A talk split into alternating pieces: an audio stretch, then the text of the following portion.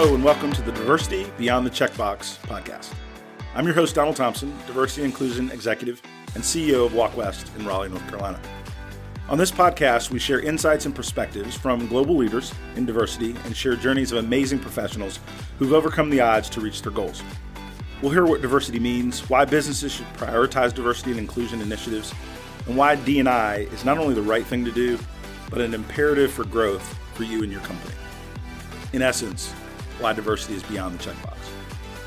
Before we get started, remember to sign up for updates on future podcasts and all of our upcoming diversity initiatives, including the course, Diversity Beyond the Checkbox.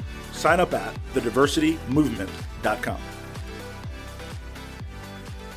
My guest today is Dee McDougal, Senior Vice President of Diversity and Inclusion at Pacific Western Bank.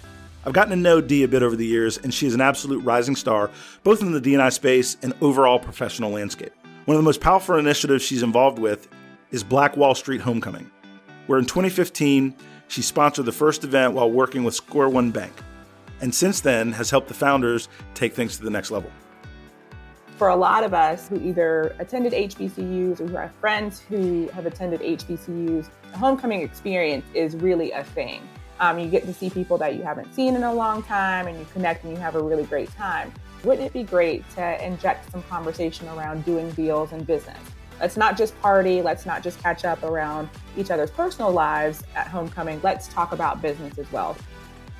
The work that Dee is doing for Black Wall Street and Pacific Western Bank are so important, and I'm excited to share both how she's looking at diversity and inclusion at a corporate level, but also how she's, in a sense, taking it to the street, Black Wall Street, and working with growing, rising, and gifted entrepreneurs from all backgrounds on our show today, I'll talk to Dee about what exactly she does as a senior vice president in the D&I space, how unconscious bias and micro behaviors really can hold us back from recruiting and retaining and growing our teams to the best level, and what we can do about it.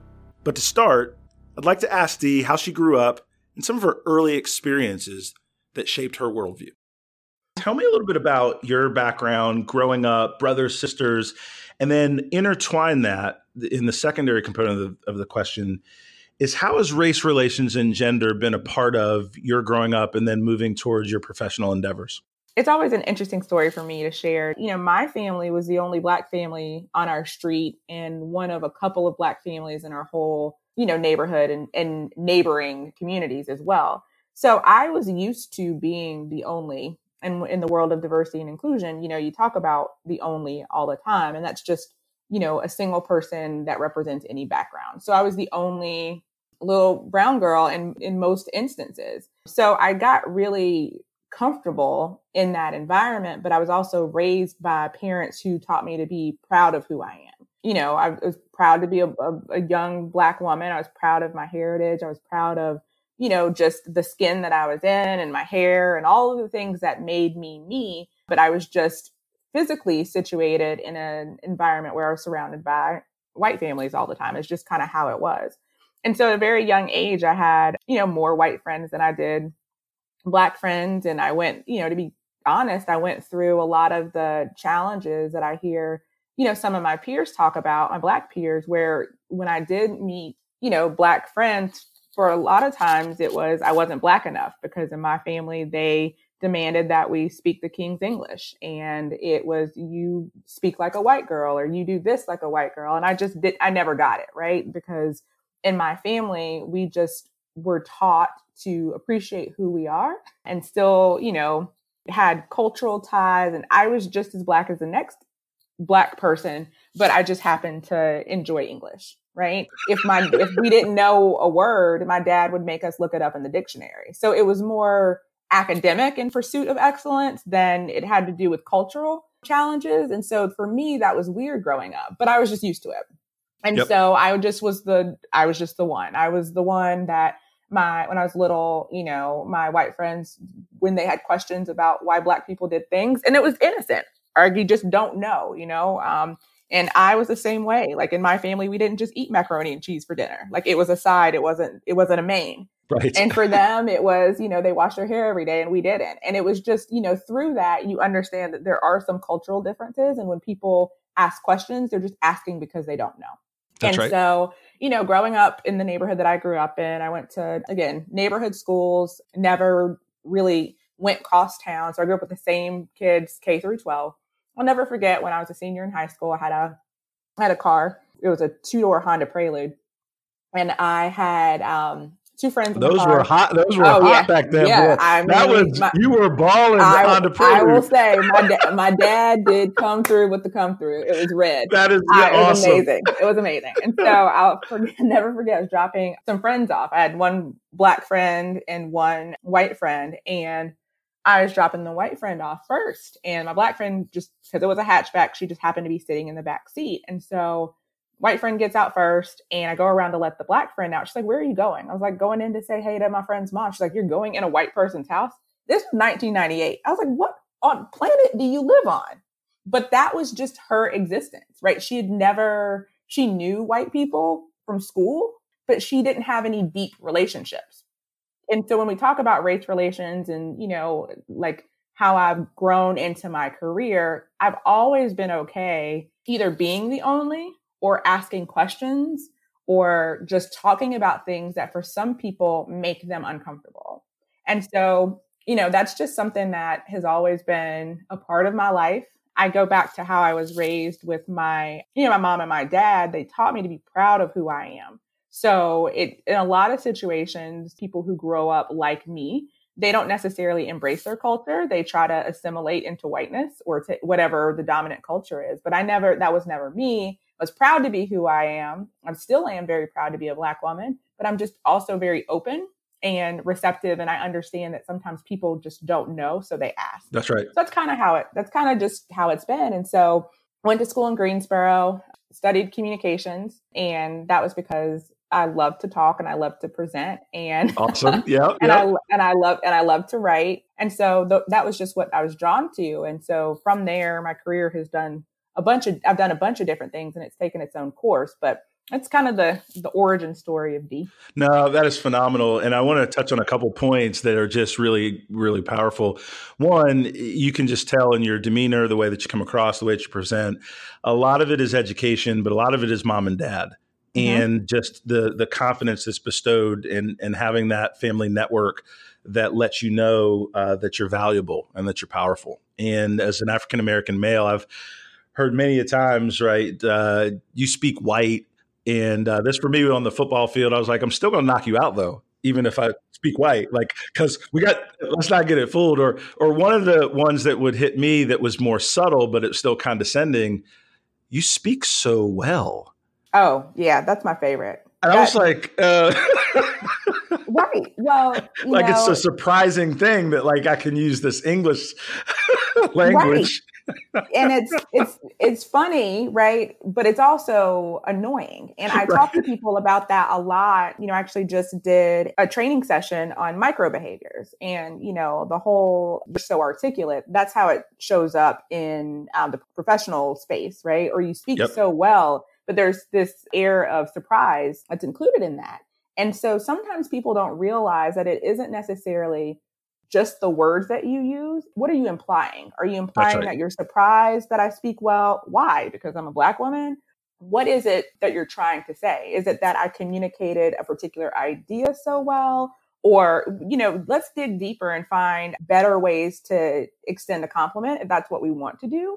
But otherwise, it just comes off as you're surprised that, you know, a, a black man or a black woman can speak in a way that is clear and concise. And to me, right. that's not a compliment because that should be the expectation for everyone, irrespective of their background.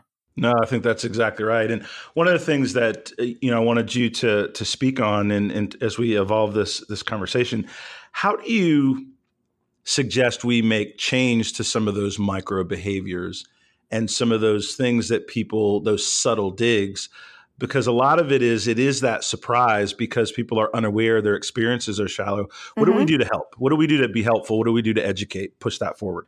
Yeah so i think that you know the biggest thing and it requires the most patience on you know our part and, and when i say our i'm talking about the people who experience these micro behaviors.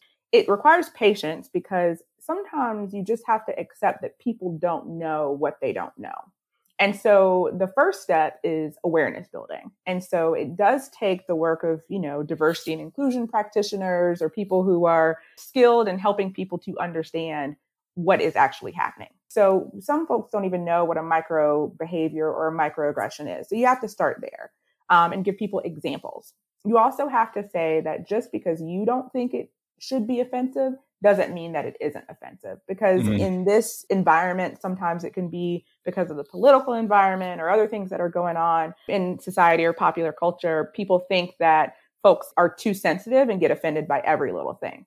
But when we talk about micro behaviors and microaggressions they call it like death by a thousand paper cuts right? It's those subtle little digs every single day. You're just trying to move through life and someone's kind of calling you out about every little thing so I think it's the awareness building first, and then it's the empowering others to say something. Mm. The most powerful thing is that not me as the victim of the microaggression or the microbehavior. I don't always need to be the one pointing it out, right? Because then I get put in the bucket of being too sensitive or not understanding. But if, let's just say, and not to pick on a white man, but if a white male counterpart is the one who is doling out the microbehavior, nothing is more powerful than his white male colleague calling that out.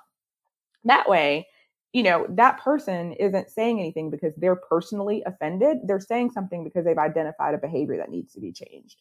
So I think you have to build awareness and you have to empower people to be able to call these things out and really call on allies to say, hey, it's really up to all of us to make these changes, but it's really most powerful when you can call someone out um, who looks like you. One of the things I would seize on is for those of us that are trying to develop that better understanding to not stay silent, not to just say, oh, that's just Bob, don't take anything from it. But Bob right. needs somebody to let him know that, you know what, it may be something that's just in your personality, but Sally feels a little bit uncomfortable when you speak that way. And having the strength of character just to, what, what I found when I've done that is that Bob, in this case, he doesn't want to hurt anybody's feelings. And that knowing means that typically he'll be a little bit more careful next time. Because most people, my experience, most people are not at work every day to piss other people off. Right. Yeah. Right? Like they're like just it just isn't. Like any company has a percentage of people that like just have a way about them. But most people just want to do a good job. They want to get promoted. They, they, they want to see the company do well. They want to make more money. The same right. things we all want. Absolutely. And a lot of times what I've learned in in my experience, a lot of times the micro behavior or microaggression is a way to make the speaker feel more comfortable. It's not to to your point, it's not to piss someone off. It's to identify some way that they can sort of connect. So if it's to extend a compliment or if we're talking about, you know, one of my favorites is if you're talking to someone who has shared that they're gay and they say, "Oh, well, I have," the speaker says, "Oh, well, I have a gay cousin." That's not helpful, right? You know, it, it doesn't. but what the speaker is trying to do is to make themselves appear to be more inclusive, right? right? It doesn't. It's not intended to hurt the other person's feelings or to you know belittle their existence, but they just don't understand, you know, how these little micro behaviors and things that you say can trivialize a person's existence. And I know that at face value, people think that's way too deep, but really that's what happens. No, that's really good stuff. Let me ask this: when when we look at diversity and inclusion, and we look mm-hmm. at how do we mature as a society? One of the things that still impacts us in a huge way is the marketing, the mm-hmm. messages that are portrayed on what is beautiful, on what is handsome, on what is smart. How do we make change and infuse more thoughtfulness in the marketing that we see? I think you have to be intentional about it. And it is happening more and more. You know, I work in banking and I actually just saw during a football game last night, I saw Bank of America's new uh, promo for their sort of diversity and inclusion campaign. And so I can't remember the tagline, but it basically says that we see you. And so the representation that is included in that marketing piece, I mean, you have people from all walks of life and backgrounds that are represented in this marketing piece. And it's because people identify with what they can see. So if your marketing materials only show a certain demographic, people and consumers and prospective employees aren't going to be able to see themselves in your organization or as customers of your product. So I think what we have to do is really be intentional about it. And again, understand that the demographics of the US specifically are changing, certainly globally. But I think sometimes when we speak about global changes, folks in the US try to opt out of those conversations. So we have to be specific when we're talking about the changing demographics in the US and say that over time and, and in not too short of a time, we're going to be a majority, as they say, minority country. And what does that mean? So, you know, for brands and companies that are building out their marketing plans, we just have to be intentional about addressing the changing demographics of our communities. I think it's also important that we demonstrate that, you know, representation is important beyond entertainment.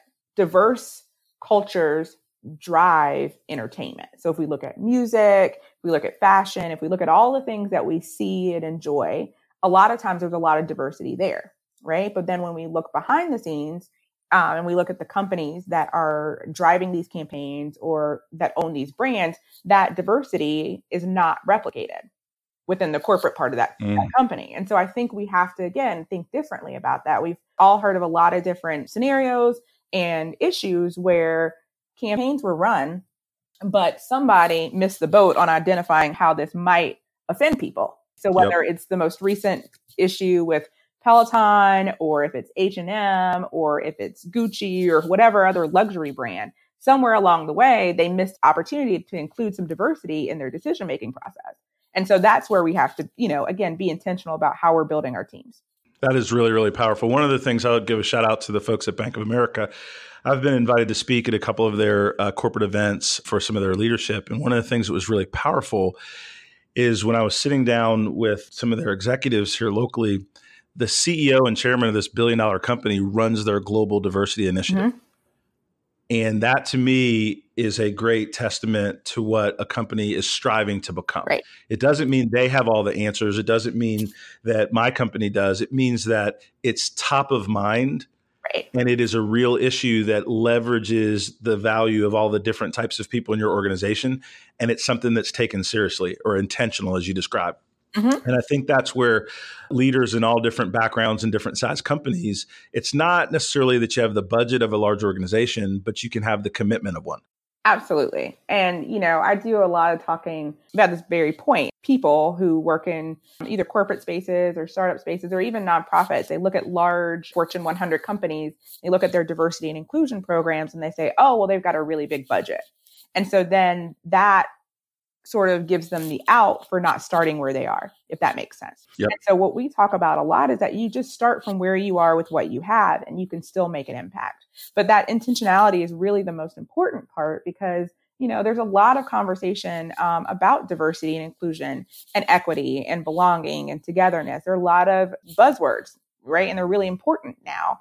They're important sometimes because people think it's the right thing to do for business, and then other times it's because it's required. So, you know, investors are starting to ask more about companies' diversity and inclusion programs. People are, um, if they own businesses or leading or are leading businesses in regulated industries, you have regulators and the government asking about diversity and inclusion. So sometimes it's because it's a homegrown effort, um, but others it's because it's been forced from outside um, interests. So with all of that, it can't just be talk. Like you have to do something, and really, you know, you've got to be intentional about whatever your your programs are going to be. I think another thing is that, and I heard this along the way, is that you can't boil the ocean, right? So there's so many different aspects of diversity and inclusion that if you try to do everything at the same time, you won't be impactful at all. So I think it's just helpful when we start to think about it that we start at the top with a commitment from leadership to your point that this is something that a company is going to pay attention to and then you work to create a strategy that aligns with your business objectives otherwise you're just like taking a shot in the dark and hoping that it works no that's powerful so you're a senior vice president mm-hmm. dni at pacific western bank mm-hmm. what does that mean what does that job mean what do you do each day like Um, you know, it's interesting. So I, yep. So my title, SVP of DNI. I started in this role in January of 2018, and you know, it's just interesting to me how it all came about. As I mentioned before, I was leading marketing um, and communications at Square One, and in October 2015, Square One was acquired by Pacific Western Bank. I got to give a shout out to my former CEO at Square One. He was a former, actually, former Bank of America exec, but he is what I call like the best sponsor on the face of the planet. Like he gave me access to a lot of opportunity and exposure to just understanding how business works and really being able to to tie um, the work that I was passionate about to business outcomes so that I could get the buy-in to do what I needed to do. And so my interest in diversity and inclusion, um, aside from being someone that's definitely been impacted throughout my career and throughout my life by um, my background and sort of being an only, my interest really kind of started when I um, was working in marketing and working in the startup and, and VC ecosystem. So a lot of the events that we would do to generate business, like the same profile of person would attend. So in that startup culture, it's just historically been a bro culture, not a lot of gender diversity, um, and not a lot of ethnic diversity either, and so or racial or ethnic diversity. So I started there, making sure that we were doing things to increase our exposure uh, within those communities within the VC and startup space. Once we got acquired, I was still doing marketing stuff. And I heard internally that we had a diversity and inclusion steering committee. And so the organization itself is not very diverse and um, at the top of the house, like most organizations. And so when I heard that we had this committee, I reached out to the person who was leading it. And I said, Oh my goodness, I'm super passionate about this. Like, I would love to help out. You know, just let me know how I can help. And from that conversation and from me reaching out to the executive who was a sponsor for this committee, that he saw my interest, understood my background. And when it was time to build out the program, he said, Dee, are you interested in doing this? And so I, of course, jumped at the opportunity and we started from scratch. My role, what I did initially was I developed a strategy for our diversity inclusion program because I have a marketing background. I um, branded it. It's called Inclusion at Work.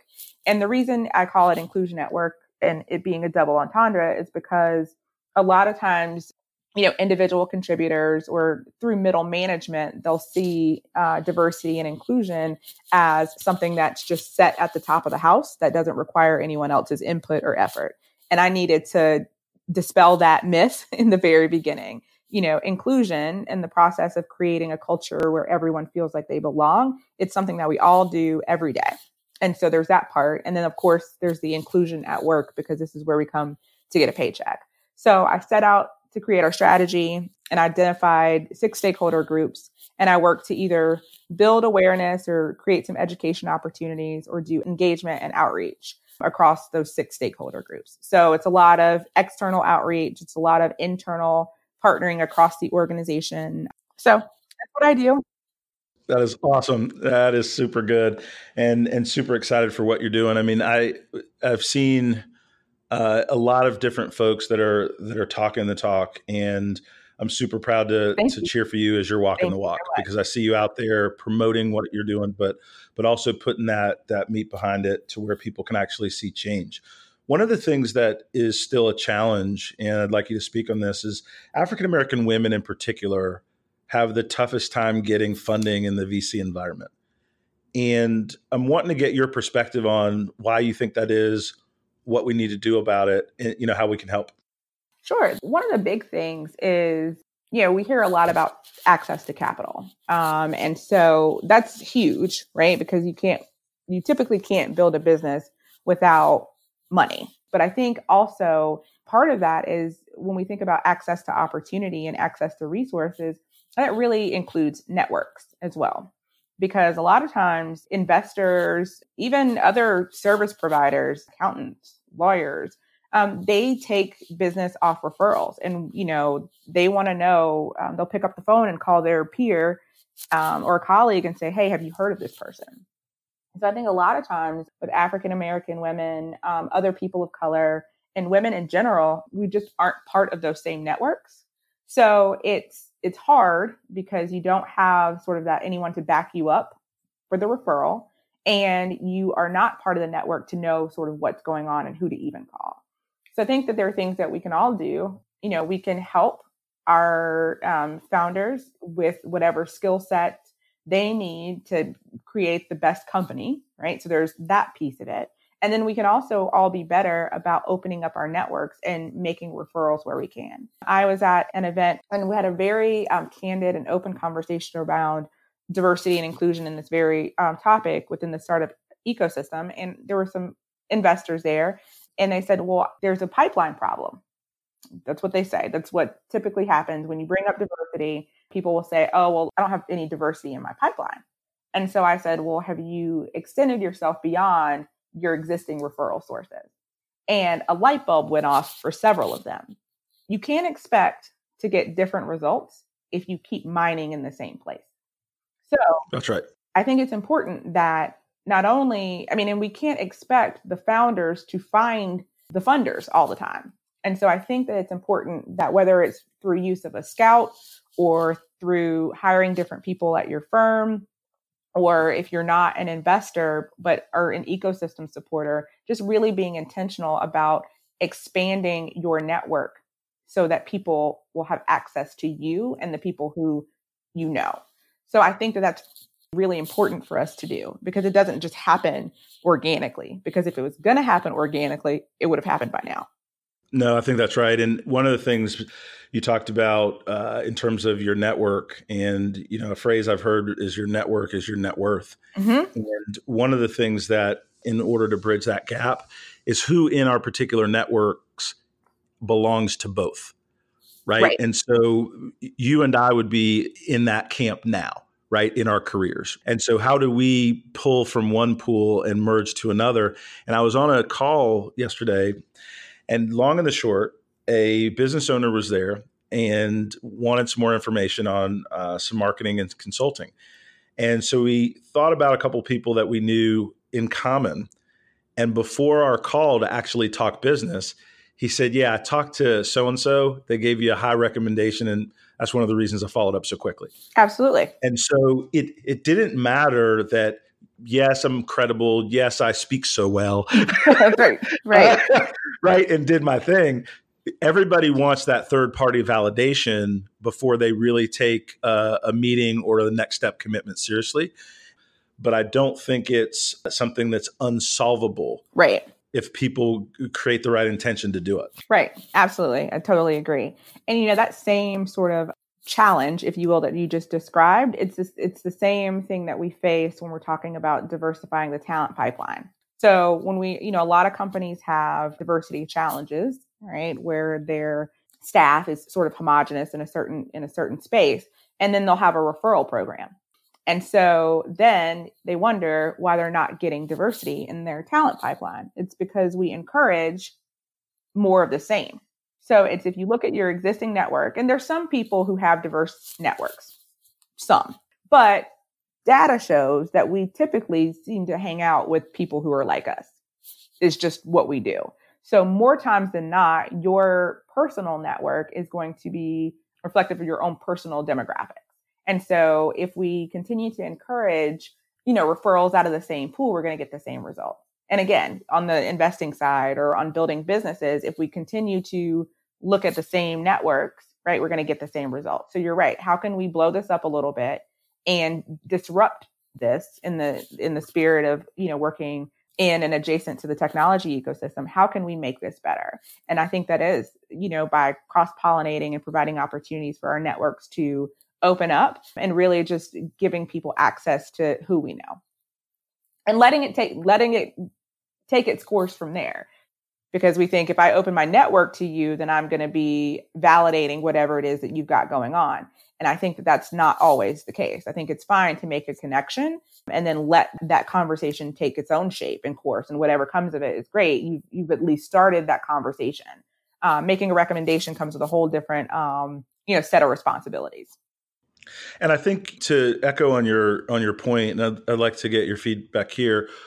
Let's brainstorm for a minute, real time. Like, what are a couple of things we'd recommend, or that we could do to foster that interconnection slash recommendation slash growing networks? Like, what would we advise that young entrepreneur of color, that female African American entrepreneur, to do?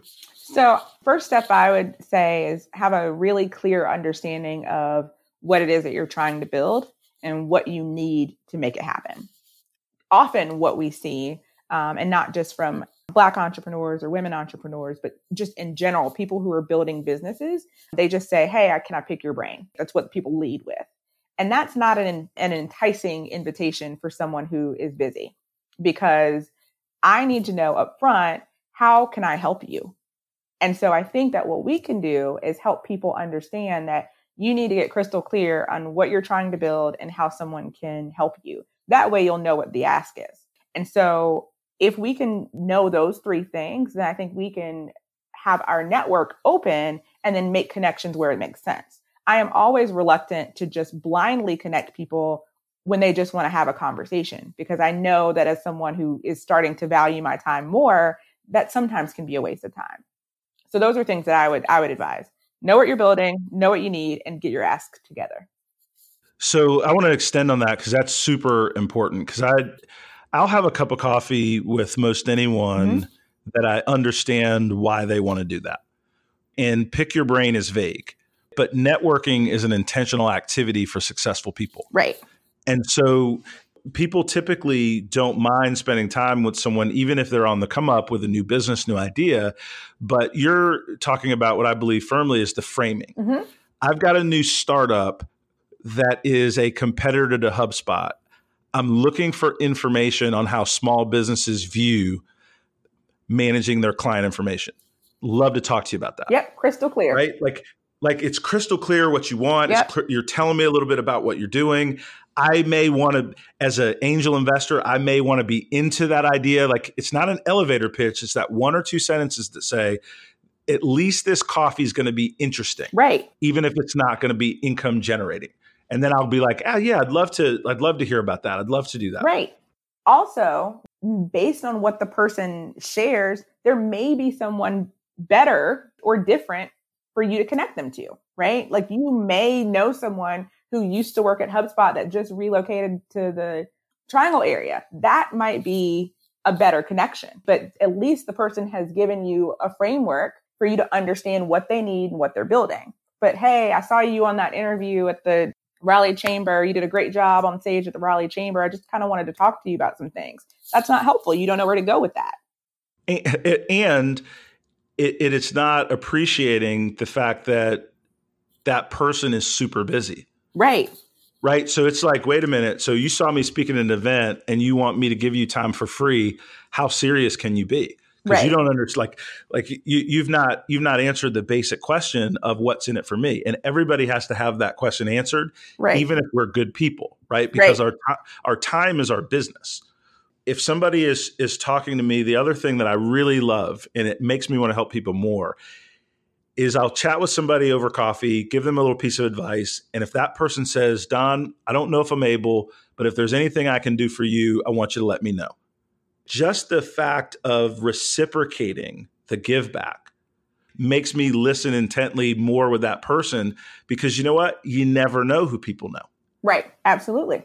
I mean, and then I'll be candid here um, and say that sometimes within the African American community, sometimes when you ask for, when you offer the advice that you just shared of getting a little bit more clarity around what your ask is and understanding the, the value of people's time and that sort of thing, then the feedback that I have heard is that, oh, well, like they're just too good they're just yep. this. And that that's troubling, right? Because at the end of the day, this is about business, right? I want to see everybody win. I want to see, I especially want to see people who look like me win, right? And the best thing I can do is to help people understand how business works. And so I want to help people understand that this is what I require of you because this is what the industry is going to require of you. This is what someone who doesn't look like me is going to require of you. If I don't put you on game, as they say, then I'm not doing a good job because I'm not helping you prepare for whatever this next step is. That's exactly right. That your your parents sometimes can pat you on the back just for the love of your game, mm-hmm. right? The the industry requires that you're ready for results. Absolutely. Right. And our job as as stewards of, of growth in our community is how do we create an environment where we create the mindset shift that there's a difference between you and I hanging out and you getting my time between eight o'clock and six o'clock. Absolutely. Yeah. Those are those are radically different conversations. And one of the things that as I've observed your career and the different things that that you guys are, are doing both with Black Wall Street, but then when you're working for the bank, it's a very hopeful aspirational message that you're sharing. How do you as an individual stay so positive? Life's not perfect for any of us. I don't know you well, but we all got stuff. Yes. So how do we so but every time I see and hear it's just a very energetic, forward-looking, forward push vibe. Where does that come from? How do you maintain that? How do you push through even though maybe there's occasional days or, or weeks or months that that aren't as good as they could be? I mean, you know, I get paid to do work that I'm very passionate about and I think has impact. And there's value in the work that I do. And that value is not just for the business, but for the community at large and, and for people who look like me. So I, it's hard to it's hard to complain when I get to do this work. Now, granted, there are days that I feel like I'm beating my head against a brick wall. And there are times where I just can't believe I'm having to have this conversation again. You know, change is slow.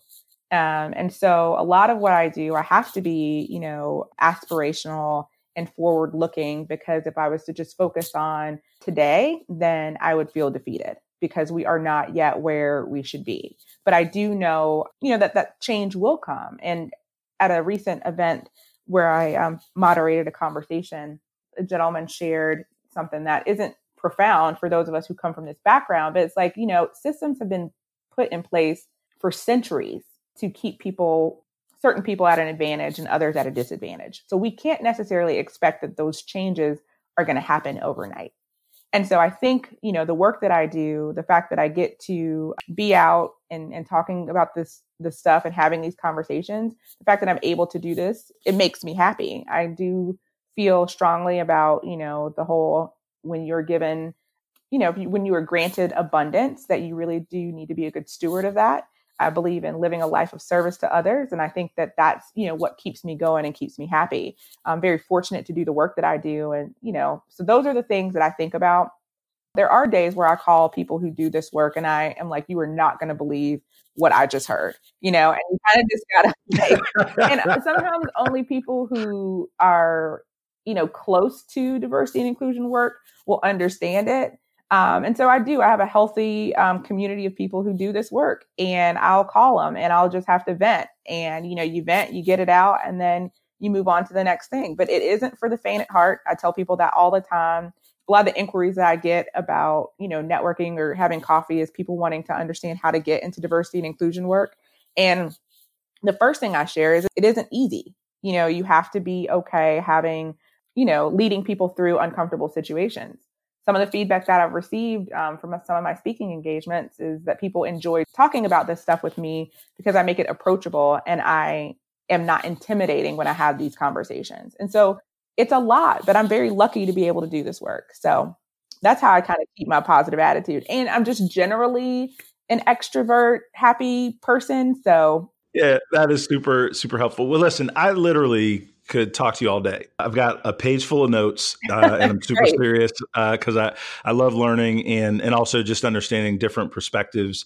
Uh, and that's one of the things that that has helped me grow uh, continually is just hanging out with really bright people that are passionate about what they do. But I thank you very much for spending time with us. I really appreciate it. Oh, absolutely! Thanks so much for the invitation. All right, talk soon.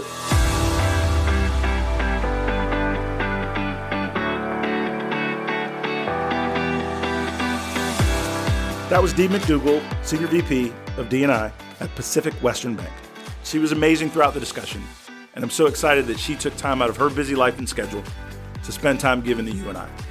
And as typical, I've learned as much as I could ever give. And it's one of the coolest reasons that I'm doing these podcasts is I get a chance to talk to some of the most amazing people that are absolute givers. And I'm better just by going through the process. Dee mentioned Black Wall Street at the top of the show. And if you'd like more information, bwshomecoming.com will give you insight on the upcoming schedule and how you can be involved as a sponsor, as an entrepreneur, as a participant. Thanks for tuning in, everyone. As I mentioned at the top of the show, sign up at thediversitymovement.com to get updates on our upcoming diversity inclusion course, Diversity Beyond the Checkbox, which features excerpts from this podcast and others. If you like this show, be sure to subscribe on Apple Podcasts or wherever you listen. Leave a rating and a review, and more importantly, tell a friend. This show was edited and produced by Earfluence. If you're looking for information on full service podcast production, head over to earfluence.com. Thank you for listening, and we see you next time on Diversity Beyond the Checkbox.